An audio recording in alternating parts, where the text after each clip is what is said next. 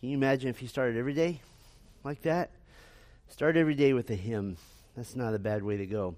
What we're going to do today is some review from last time. We're still doing Module 2, Session 13. We'll do a little review and question and answer. We will do Angelology, a brief version, and then we'll take any questions you have on that as well. So we have kind of an easy day today, and that'll be nice for all of us. So let's pray, and then we'll get into our the meat of our time this morning. Thank you, Father, for this Lord's Day. How excited we are to leave the things of the world behind, and I pray that we can. I pray, Lord, that our hearts and our minds would be so filled with Christ, with the goodness of your word, with the gospel, with the fellowship of the saints, with the blessedness of gathering together as the church. I pray that this would be a glorious day. Lord, that first we would worship you with our minds, getting our minds attuned to the things of God, with our hearts as we sing the glorious truths of the gospel back to you, with our very spirits, Lord, as we sense your presence and as we enjoy your presence through the gathered body of Christ. Let this be a blessed day for us and a glorifying day toward you. We pray in Christ's name. Amen. I know we talk about this a lot, but I think there is such a big difference in the life of a Christian between going to church on Sunday morning as a little chunk of your weekend and having a Lord's Day. There is such a big difference. And we're not legalistic about that. We don't take attendance on Sunday night and say, aha, these are the truly spiritual people. We understand that, but there is a big difference. And I believe in that with all of my heart, that we take a day and let the Lord use the other 6 days. I have never preached a funeral where I said, you know, this guy took the Lord's Day every week and he's starved to death because of it. So that has never happened. So what we're going to do first is kind of go back to anthropology just a little bit. And I told you we would have a little time for any question and answer time on beginning of life, end of life. You may have no more questions and we may be fine. We'll move on to angelology. So I want to start with that first, give you a chance to discuss that. Remember we did theology of the beginning of life, theology of the end of life. And in fact, to provoke discussion, there's one thing, I'm not sure why I didn't have this in my notes. Probably when I was making my notes, I just didn't feel there would be time to talk about it. But I do want to talk about this. There is the issue of, when we're talking about beginning of life, we all believe that a human being is made of body and soul, an eternal soul. The body will begin the process of dying pretty quickly after birth, and then in the future be resurrected. And so we understand those things. We even understand physically that at the moment of conception, a life happens. So now here's the interesting question. Who makes the soul at the moment of conception? There's one belief system that says that all the souls of all men were in heaven and God sends them. I don't think that's the case. There's no biblical basis for that. That's frankly a little more Buddhist than it is Christian. So we would agree that life begins outside the fact that in the mind of God, everyone is already alive. We understand that. But the actual beginning of life begins at conception, and we say, well, you know, we understand the physical process. What about the spiritual process? Who makes the soul? Well, there's basically two views, and they really can complement one another. You can make a biblical case, of course, and I think we tend to default to this, that, well, God made the soul. You know, the mom and dad made the body, but God made the soul. But you can also make a case because Scripture views mankind so holistically as physical and spirit put together that there's not this great division. You can make the case physically or biblically that at the moment of conception, God gave to humanity, to a man and a woman, the power to make a human being, including the eternal soul. That's kind of a mind-boggling thought, but no more mind-boggling than a man and a woman making a person. And so just an interesting thought. I don't think you want to be really dogmatic either way. We definitely give God credit for making the soul, but We also give God credit for making trees, and yet he created the system whereby an acorn is planted and turns into a tree. God didn't go and zap every tree into existence. He created the system by which trees are made. So just a little food for thought that at the moment of conception, it is entirely likely or possible at least that not only is the body made, but the soul is made all at the same time. And so you have this little bitty one cell that becomes two, becomes four, becomes eight, becomes 16, and so forth. That little tiny person has a soul at the moment of conception. How that happens, I think the closest we get is Psalm 139, where the psalmist says that you knit me together in my mother's womb. And that goes beyond the physical to the spiritual as well. So I just want to throw that thought out there, maybe to get your juices going here. What thoughts do you have about, or questions, beginning of life, end of life, anything in anthropology before we move on to angelology? Challenges, snarky questions? Yes? Questions about cremation. Is that okay? Is cremation okay? I always have to defer to Scripture, and we don't get guidance on what to do with a person's body. That traditionally we bury bodies. Cremation is used, frankly, all over the world in places where there aren't a lot of places to bury people. There aren't a lot of biblical examples of cremation except in the context of judgment. So there isn't a thou shalt not cremate or thou shalt cremate or not. So for me, it's a personal choice. This is just the human part of me. I know that I will be resurrected by the power of God. I just don't want to make it any harder on him than I have to. I guess that's just the way I'm thinking about it.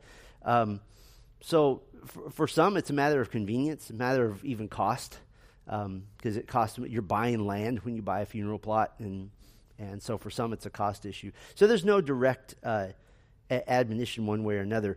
My bigger concern is, do we believe in the resurrection? And I do. And so you can have your ashes scattered over the town in which you were born if you want, and the Lord will still bring you all together at the right time. So no specific admonition. It's a personal choice. So, yeah, Joe. I've always understood that we were created in God's image, and therefore we were like a triune being in the sense that we are body, soul, spirit, and the spirit made dead by sin in the garden, and then we are born again, and the spirit becomes alive again. That's a great thought, that we're made in the question is, it sounds like, you know, we're made in the image of God. God is a triune God. We are body, soul, and spirit, sort of in a sort of mimicking the triune God, and that our spirit was born dead in sin, and so our spirit must be made alive. Is that kind of the question? Okay, well, that's the debate between whether we are called tripartite beings or bipartite beings, meaning meaning that we make a distinction between soul and spirit as two different things.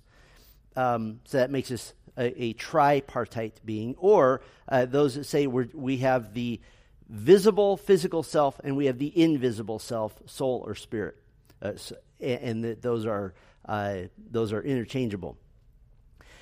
If we had to divide the scriptural evidence, soul and spirit are very often used interchangeably in Scripture. So I think it becomes really hard to make a really, really hard distinction between soul and spirit.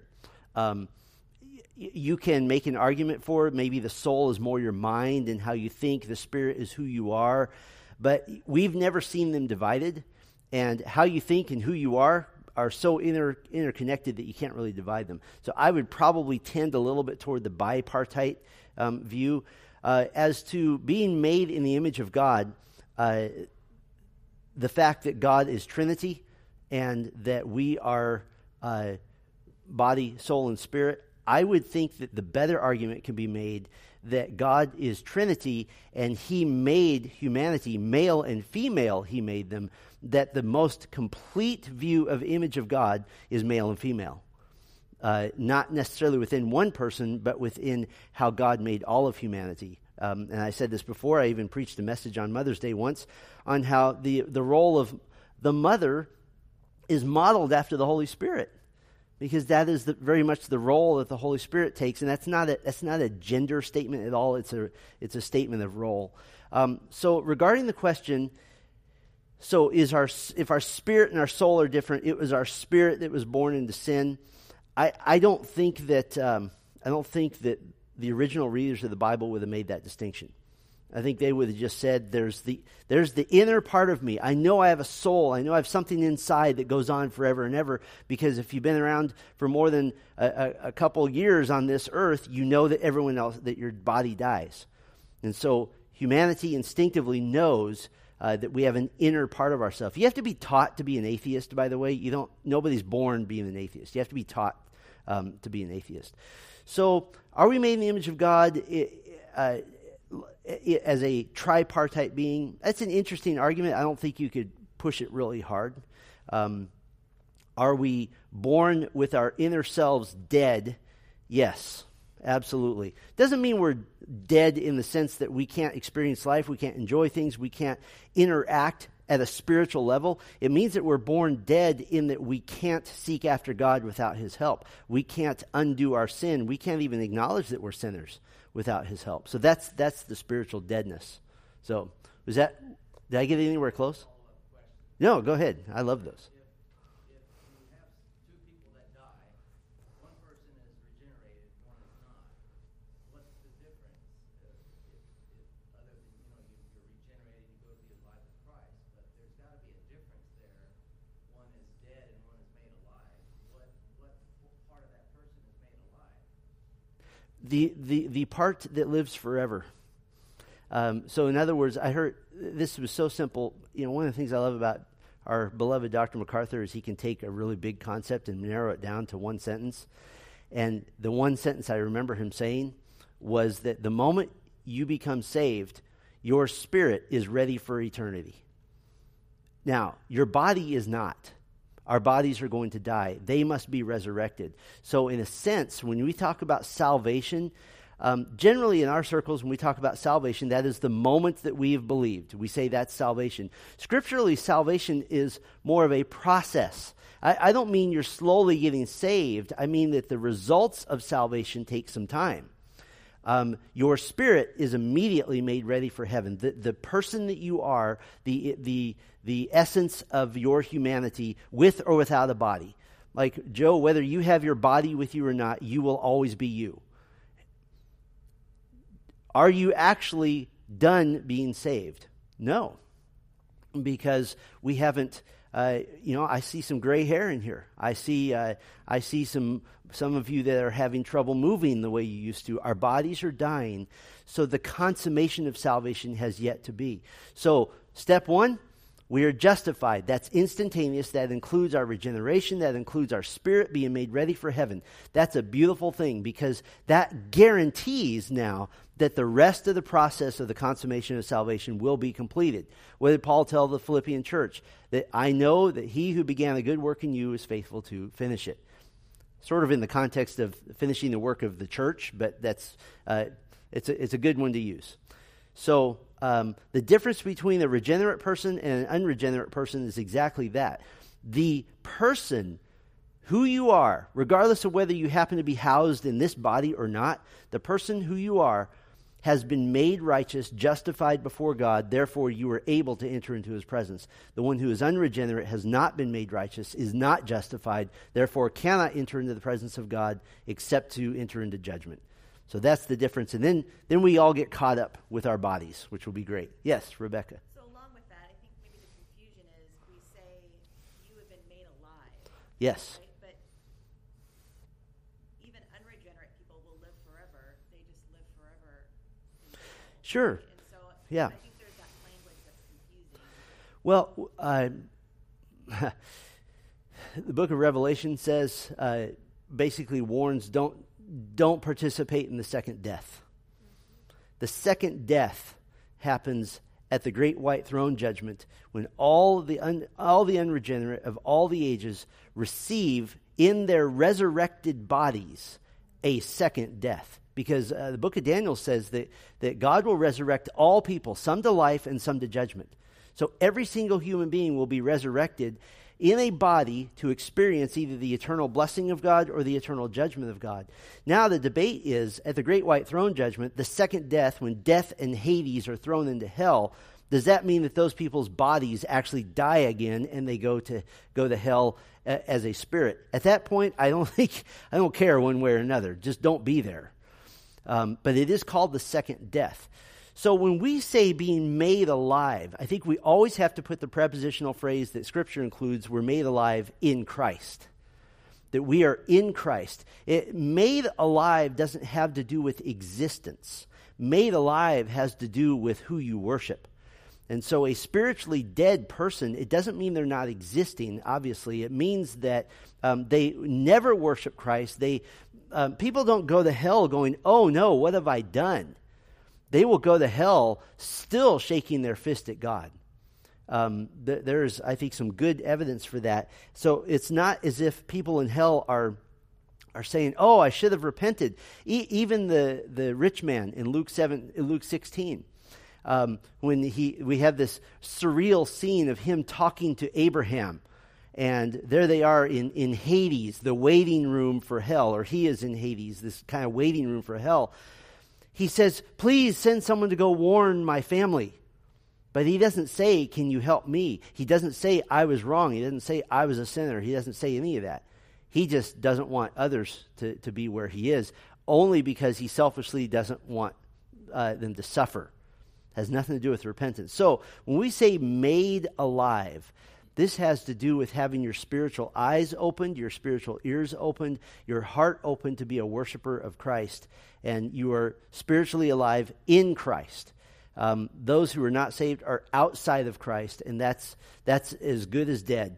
In fact, I think annihilationism is such an attractive false doctrine because it feels more compassionate, doesn't it? That wouldn't it be better to just not have ever existed? In fact, Job even said that when he was suffering. He said, it would have been better if I'd never been born.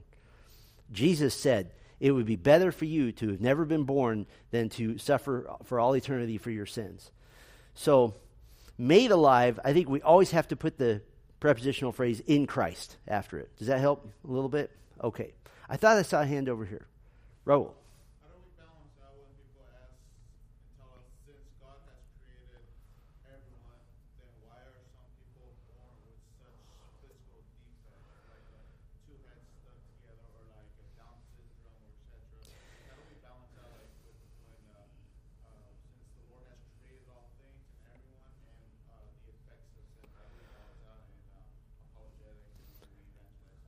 I didn't realize this was going to be like an ordination exam today.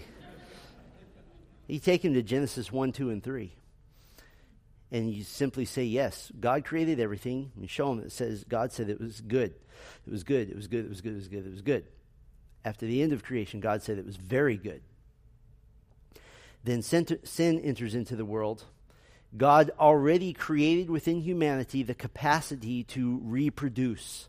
And so now sin enters into the world, and our federal head, the head of the human race, Adam, introduced sin to all of us. In Adam, all die. In Christ, then we have life. Romans 5 talks about that. So the answer to that question was, somebody says, well, if God created everything, how come he creates people with Down syndrome? Well, you go to the beginning of the Bible, then go to the end.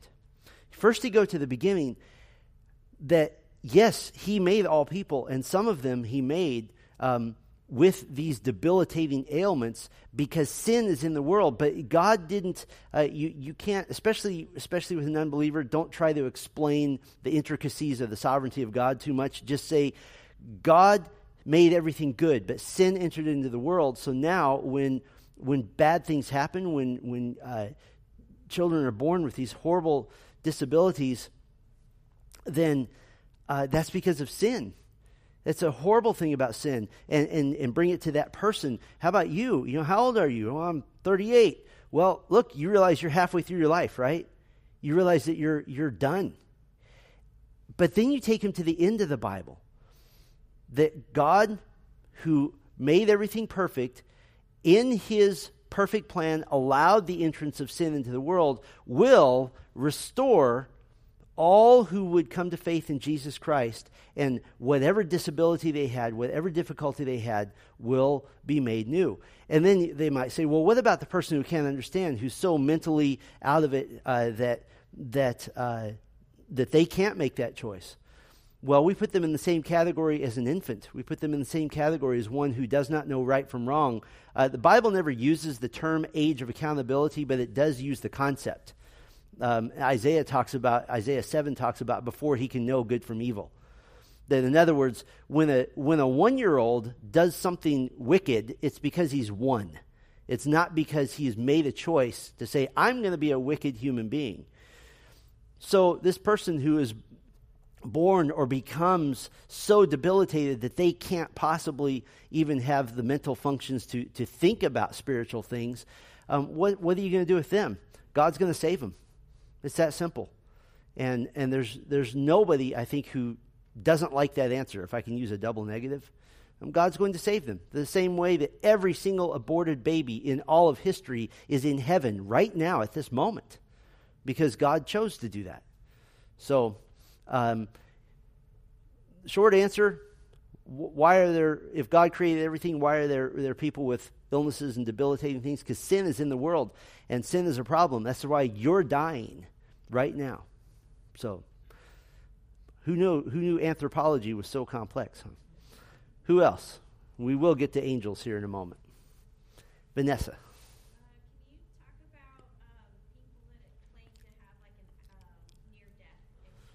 Oh, I love talking about that. People who claim to have near-death experiences. First of all, there is no tunnel. There is no light at the end of the tunnel. The Bible says it is given to man to die once and then to face judgment. It's Hebrews 9. There are so many different explanations for this that... First of all, let's talk about the obvious explanation. Satan disguises himself as an angel of light.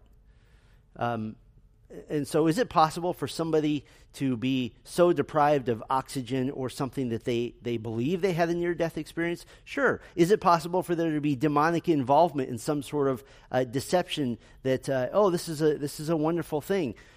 Absolutely. That is possible. Is it also possible to have many, many other physical explanations for what some would say is a near-death experience? There's been all kinds of documented physical explanations. Now, what about the people who say, well, I was on the operating table and I floated above and I saw myself? Maybe they did, maybe they didn't. What I do know is that we have information in Scripture that is exactly no more and no less than God wants us to have. What I have noticed and why I'm always suspicious about near-death experiences, first of all, those who don't claim any sort of faith, what they have just done is to give some sort of assurance about death outside of Christ. So that's a demonic deception. That is a false theology brought about by somebody who has had some sort of experience. And boy, people follow after that by the millions. But then there are those who claim to be Christians, and they write books, and they make millions of dollars and make movies off some sort of experience they say they had in heaven. And it boggles my mind that church-going people, and I'm not going to say Christians necessarily, just people who go to church, just run off that cliff. What's that animal that follows each other over the cliff? Sheep, lemmings, yeah, all the above.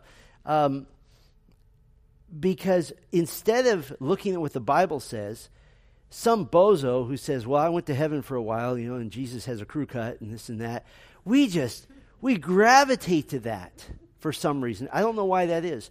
So, Vanessa, for me, it's really simple. Somebody says they had an out-of-body experience or a near-death experience. I don't know what that is, but I know what the Bible says, and I know that believing anything other than Scripture as an authority is a deception. Only Scripture is authoritative. I mean, I actually had this discussion when I was writing our book on heaven. Somebody asked me, well, what if you had an out-of-body experience? Would you write this at the end chapter? And I said, no, because I don't know what that is. There's no way I can know what that is. It's the same thing when people say, well, I have a prophecy for you. Really? How do you know that? Just give me one objective means that you know this is from God. Nobody can ever answer that question. So that doesn't surprise me at all. In fact, if I remember right, I think maybe the first chapter in our book, Preparing for Heaven, talks about out-of-body experiences and things like that. But it's a huge deception, and it's big business, by the way. I think there's a new movie on Amazon Prime right now about a new out-of-body experience that somebody's had, and of course, amazing how you always have to write a book about it and list it as a movie and that sort of thing. We know one person. I'll put it this way. We know 1.5 people who have had what we might call an out-of-body experience. I'll do the half first. The half would be the first Christian martyr, Stephen. At the moment right before his death, he said that he saw the heavens open and he sees the Son of Man standing at the right hand of the Father, standing at the throne. That was right before his death. That was an accurate depiction of what he was seeing. How do we know that? Because it's recorded in Scripture, and it is stated to be accurate, and it's theologically accurate. So we'll call that the half, because he wasn't quite dead. The one that we know of would be, the Apostle Paul said, I know a man. He didn't name himself. He didn't get movie rights. He didn't write a book. He just said, I know a man who was taken up to the third heaven. And some think that that was when he was stoned to death or stoned and left for dead, and maybe he was dead for a while. Who knows? But he didn't make a big deal out of it. He didn't even name himself. He just said, I know a man. So that's about as close as we get.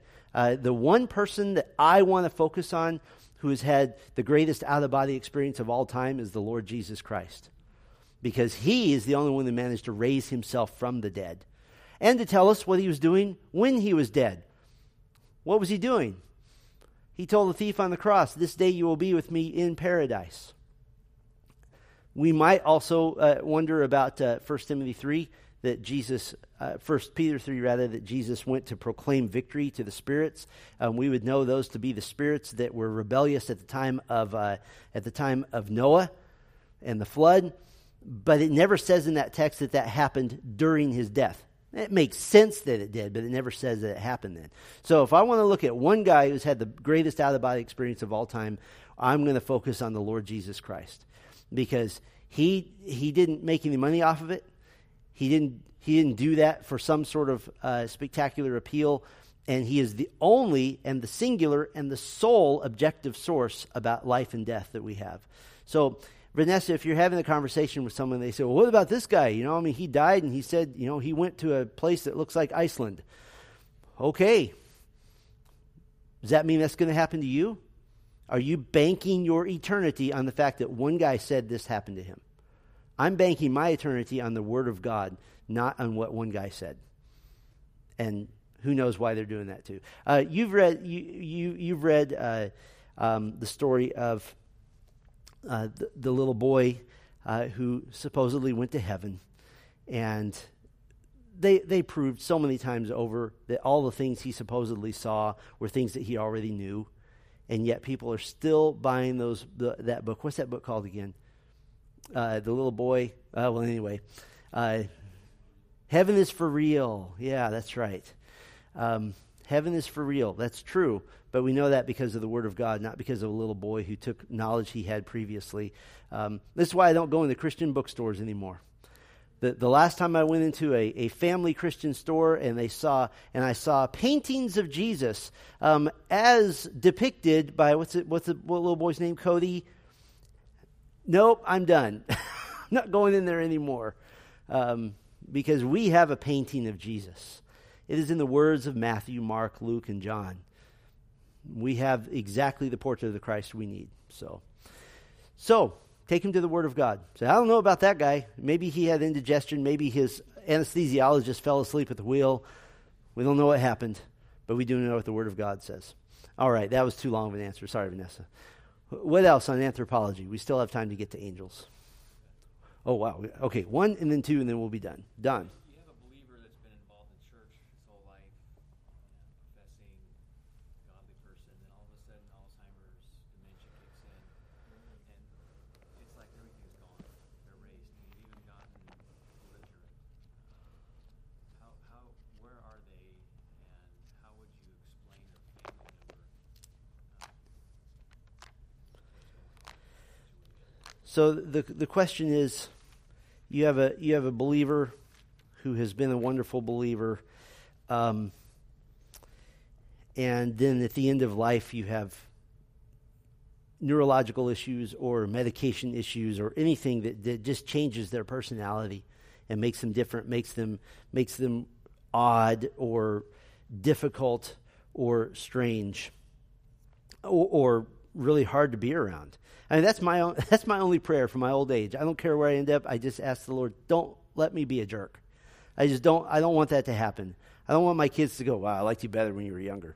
I want to be softer and kinder. The spiritual answer to that is a warning to everyone else. And the warning is from Ecclesiastes 12. Remember also your Creator in the days of your youth, before the evil days come, and the years draw near, of which you will say, I have no pleasure in them. Before the sun and the light and the moon and the stars are darkened and the clouds return after the rain. So in other words, it begins, and then the rest of this part of the chapter describes old age. And so the warning is, remember your Creator in the days of your youth. So when somebody says, well, you know, I can always become a Christian later. No, not when you have Alzheimer's. Unless the Lord intervenes, from a human standpoint, you can't make that decision anymore. So the warning is, remember your Creator in the days of your youth. Now, we stand on the doctrine of justification. Our salvation is not brought about by our increasingly good behavior. If that were the case, then when somebody is older and displaying those difficulties, then we begin to doubt their salvation. Justification is a legal standing before God, regardless of whether your brain gets scrambled or not. So we stand on that. We ask for grace. We ask for mercy. We try to still help the older person and say, you remember, this is, you know, we want to go through this in a Christ-like fashion, and you're being really grumpy right now. Or if they have Alzheimer's and they don't remember much, then you show grace. You show the grace that you would want. So things can change. You know, my grandmother on my dad's side, my dad's mom, her whole life, in fact, my dad said I took after her, she was a worrier. She just worried about everything, and she loved the Lord, but she just could never get rid of that anxiety. And then she had some medical issue happen, like a little mini stroke or something. And from then on, she was like smooth sailing. She was so easygoing, never worried about anything. So she had a positive result. On the other hand, my grandfather on my mom's side, who was a pastor for 43 years, both my grandfathers were pastors, but this one, he was a gentle man. He was a kind soul. He was a big man. He was 6'6" tall. And when he was in the hospital at the age of 86, because he jumped out of a tree, that's the way he was. He jumped out of a tree, broke his hip, got pneumonia in the hospital. They put him on medication that messed his brain up. And nurses walk in because he's been chained to his bed. He's ripped the handles off the bed, and he's standing stark naked on his bed, swinging this thing around, going, come on, I'll take any of you on. That wasn't my grandfather. That wasn't my grandfather at all. So what do? Well, first you duck and get out of the way. And then you just show grace. And we stand on justification. We stand on justification because the end of life is not pretty. And we picture, how will that person be in a moment? And I know it's tempting. Lord, bring him home now. Well, that's a great prayer. If I'm acting like that, please pray that for me. You know, take me on a walk by the Grand Canyon. Just, oh, there he goes. It's mercy. Steve Swartz preaches euthanasia. That's going to be on the internet. Yes. And then Adrian had a question as well.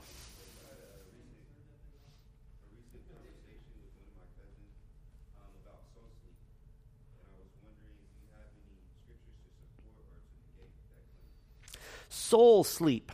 So soul sleep is big in Seventh-day Adventism, and soul sleep is the idea that, and we'll take soteriology, salvation, out of the picture for a minute. Soul sleep is the idea that when a human being dies, that their soul goes to sleep, and then at some later point, at the end of all things, then God wakes you up. That actually comes from Scripture. It comes from the Bible because Paul talks about those who have fallen asleep. I do not want you to be ignorant about those who have fallen asleep. That's a classic case of not understanding figurative language in Scripture. There are a lot of really good hermeneutic rules and understandings of how to understand figurative, metaphorical language. And basically, you know something is figurative or metaphorical if it's not possible in reality. Our classic example is that the trees of the field clap their hands. Well, that's a metaphor for all of creation being excited at renewal at the end of time. The soul doesn't ever sleep. That's not possible. That's not even in the realm of reality. The reason it's a metaphor that Paul uses is because it's a comforting metaphor. I mean, how would it be if, for example, instead of when Paul says, we shall not all sleep, but we shall all be changed. What is he talking about? He's talking about the rapture of the church, that we shall not all die. He doesn't say we shall not all come to a horrible fiery end, but we shall all be changed. Because for the Christian, dying is like closing your eyes. It's like taking a nap. It's a metaphor to say this is not something to dread. It's something to look forward to. Now, death is our friend. I mean, 1 Corinthians 15 basically is a big at death. Where's your sting? Where's your victory? So the metaphor of sleep then becomes misused as a literal idea of, well, the soul goes to sleep. Now, one of the reasons that we would steer away from that is that it's associated with a doctrinal system that also says you're saved by your works. Your soul goes to sleep when you die, and then God rewards you for all your good works. So anytime there's a major belief such as soul sleep associated with heresy, then we're going to reject them both. Is there Scripture, though, that says that the soul doesn't sleep? Absolutely. Hebrews 9:27 says that it is appointed to man to die once and then to face judgment. There's nothing in between. The Apostle Paul, from a Christian standpoint, said it is better to depart and to be with Christ. To be out of the body is to be with Christ. There's no in between. There is not a single Scripture that talks about sleeping in terms of being unconscious for some period of time between your life or between the end of your life and facing God. So there is no Scripture that shows that. Very good question. Okay, we've had a lot of fun. Let's do angels real quick. I've had fun. I don't know if you have, but angelology, just kind of a broad overview, and I would love to take a lot more time on this, but the angels wouldn't want us to. They would rather we focus on Christ. So what is an angel? An angel is a created spirit being with moral and intellectual ability, but no physical body. Do they take physical form at times? Well, they did in Genesis 18 and 19, two of them alongside the Lord Jesus Christ, the angel of the Lord. But they have no physical body. They're spiritual beings. Some of the terms that are used of angels: the host of heaven. Host of heaven has a military connotation. It's you could easily say the armies of heaven. It's the same as the host. I remember being a child, and the host of heaven, all I could picture was the person at the front of the restaurant saying, "How many?" and giving out. That's what I thought a host was. But the host just means there's so many that you can't count them. And so it's the army of heaven. We sing, "In a mighty fortress is our God, Lord Sabaoth his name." That's not Lord of the Sabbath, that's Lord of the hosts, Sabaoth. It is Lord of the armies. So when you sing that now, it's the one Hebrew word you should know. The Lord of the armies is his name. They're called the sons of God. Why? Because they're created by God. They're called the morning stars, Job 1, Job 38. Sometimes they're called watchers. In Daniel chapter 4 and in Hebrews 1:14, they're called ministering spirits. Are they not all ministering spirits sent out to render service for the sake of those who will inherit salvation? I don't know when I memorized that. It just stuck in my brain at one point. They're ministering spirits. They're not called angels, but angels are the only viable option. There's three types of angels listed in Scripture, maybe two and one that falls in either category. There are the cherubim. We see them at the Garden of Eden. We see them on the Ark of the Covenant. I've talked about this before. I'll just give a 30-second recap. All through Scripture, beginning to end, cherubim are always associated with the throne of God. They're the attendants at the throne. That's why there are paintings and sculptures that were to be put into the temple. Paintings and sculptures of what? Of the cherubim. Because the temple is the throne of God on earth. The cherubim were in the Garden of Eden. Who was the head cherub? You remember? It was Satan. It was Satan. That's why it was such a horrible thing that he would betray God. He was there to guard the throne. And the Garden of Eden was the throne room of God on earth, so to speak. So they're the cherubim. They're associated with the throne. They're the seraphim. Isaiah 6, it just means burning ones. And they're more associated with intense worship. They're the ones who say, holy, holy, holy is the Lord God Almighty, who was and who is and who is to come, over and over again. And so they're the seraphim. There's a potential third class, but they could be cherubim or seraphim, and those are the ones called living creatures. Ezekiel 1 and Revelation 4.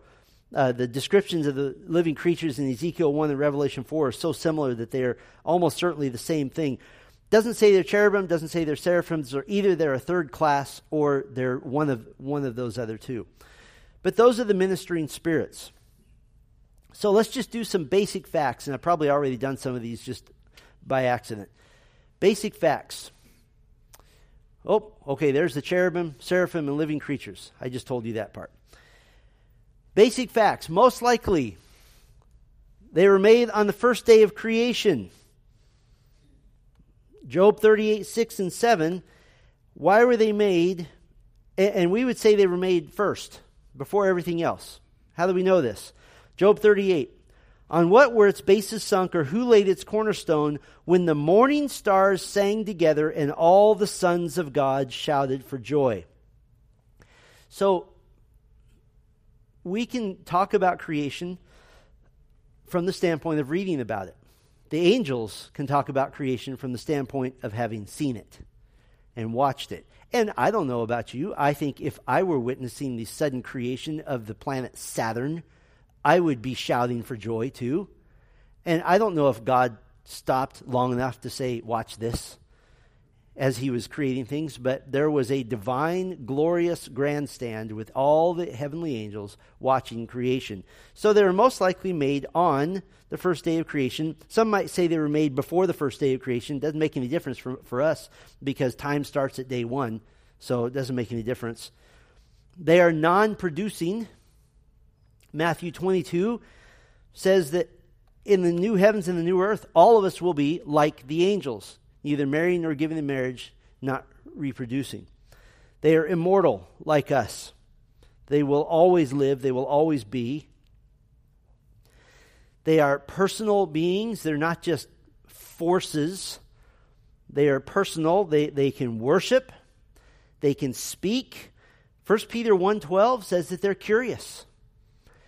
1 Peter 1:12 talks about the things of salvation, things in which the angels long to look.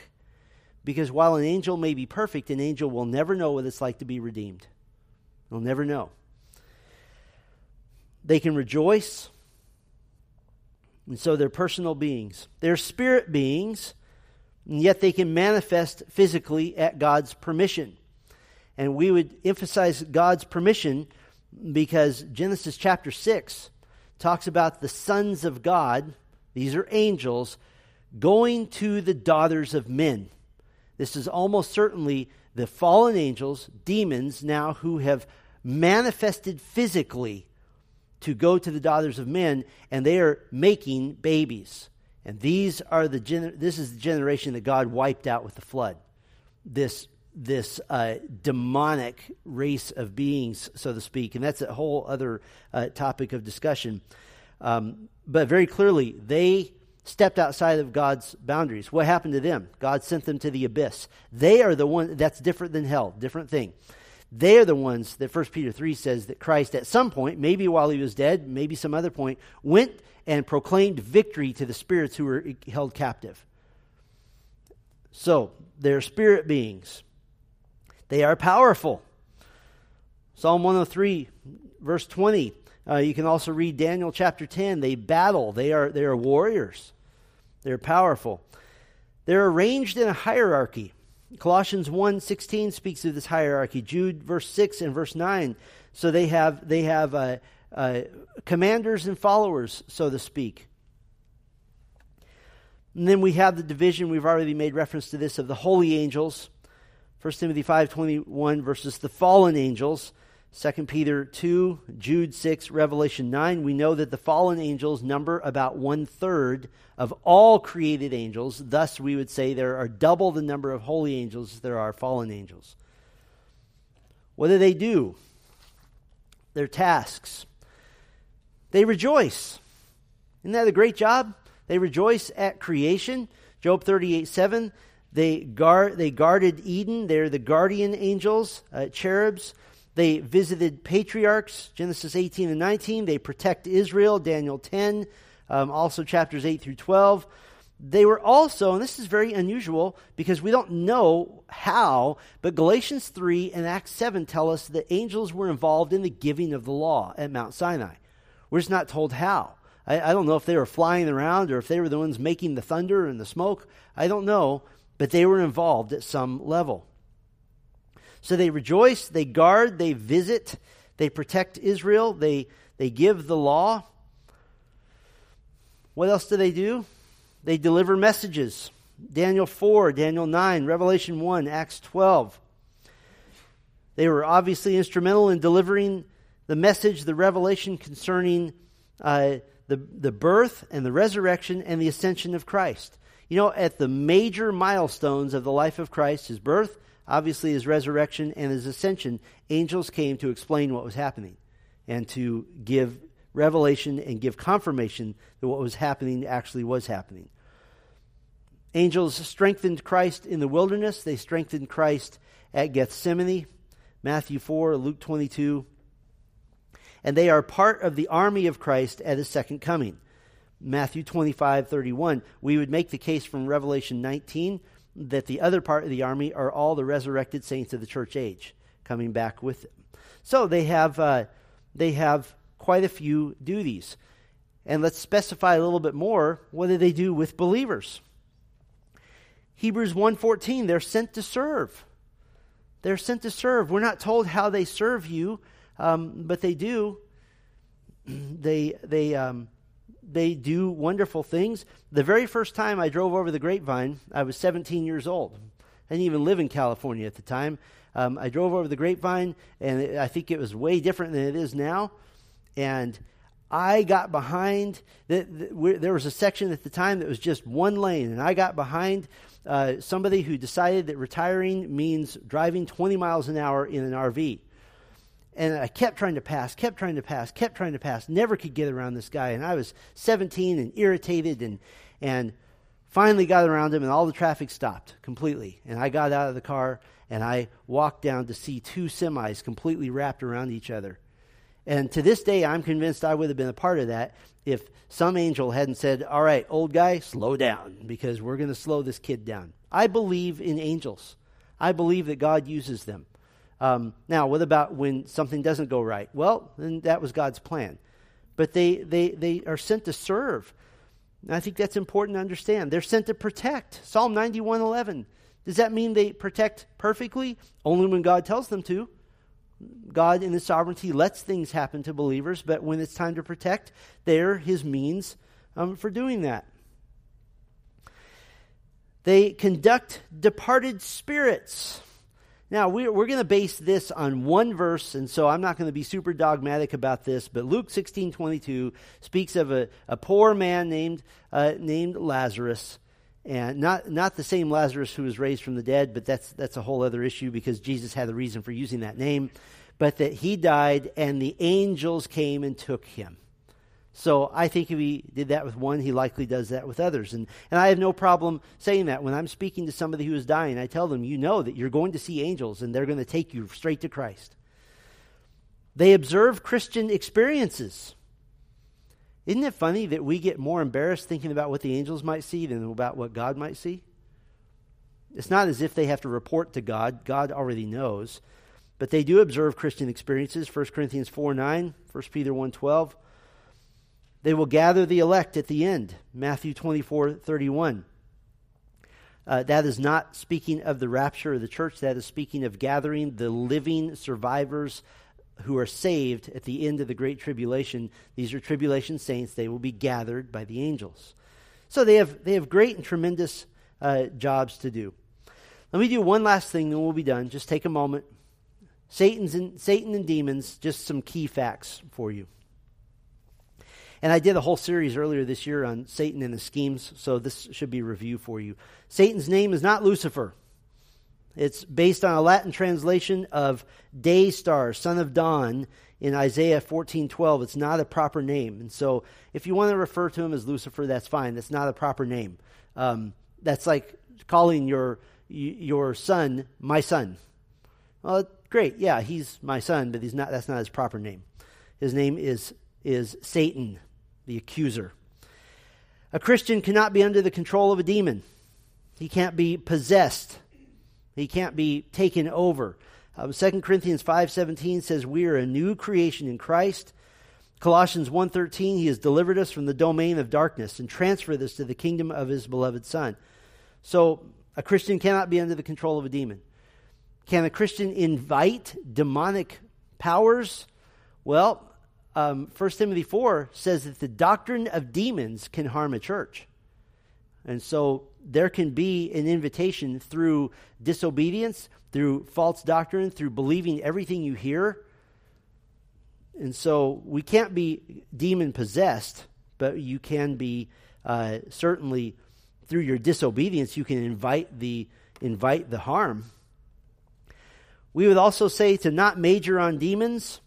Sins are not always, as they say in the charismatic church, they're not always, oh, this is a spirit of lust. No, it's not a spirit of lust. It's your lust. Don't blame a demon for your sin. Call habitual sins what they are. We acknowledge the presence and the activity of demons, but we don't dabble in anything occult related. In the New Testament, idolatry is said to be demon worship. And so we're careful. 1 Corinthians 10, Ephesians 5, Galatians 5. Idolatry is demon worship. I don't have this in here, but I'm going to say this here. Never in the New Testament is a Christian commanded to cast a demon out of somebody. If you're going, man, I don't know how to do that. What do I do if some guy's, throwing a Buick at me? Well, there must be a demon.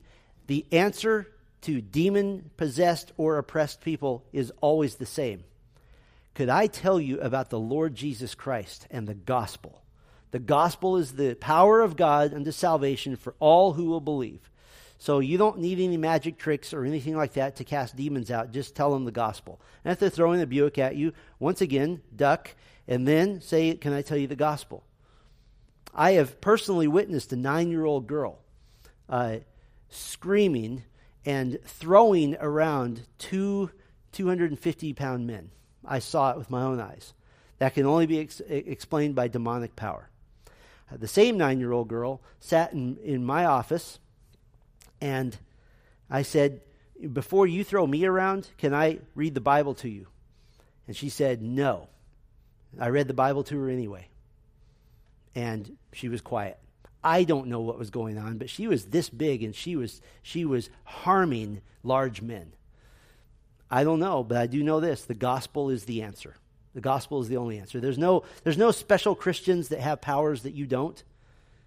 You have the power. It is the gospel. Just read the Bible. Our focus is on following Christ. So I don't preach a lot about demons. I find it depressing. Why preach on demons? Doing Satan and the schemes for 10 weeks was bad enough, but we just needed to have that foundation.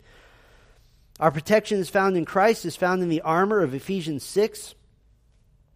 We resist the powers of evil. We trust God's power. You know, I grew up in a spiritual system by which my aunts and uncles were all terrified of demons, and they told all these stories about people in churches being oppressed and things like that, but they were all charismatic, and so, of course, weird things were happening there because they invited it.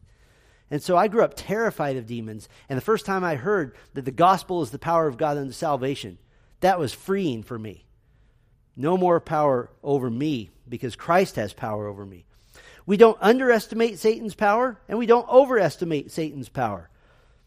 I find that in our circles, in Bible church circles, we tend to underestimate Satan's power.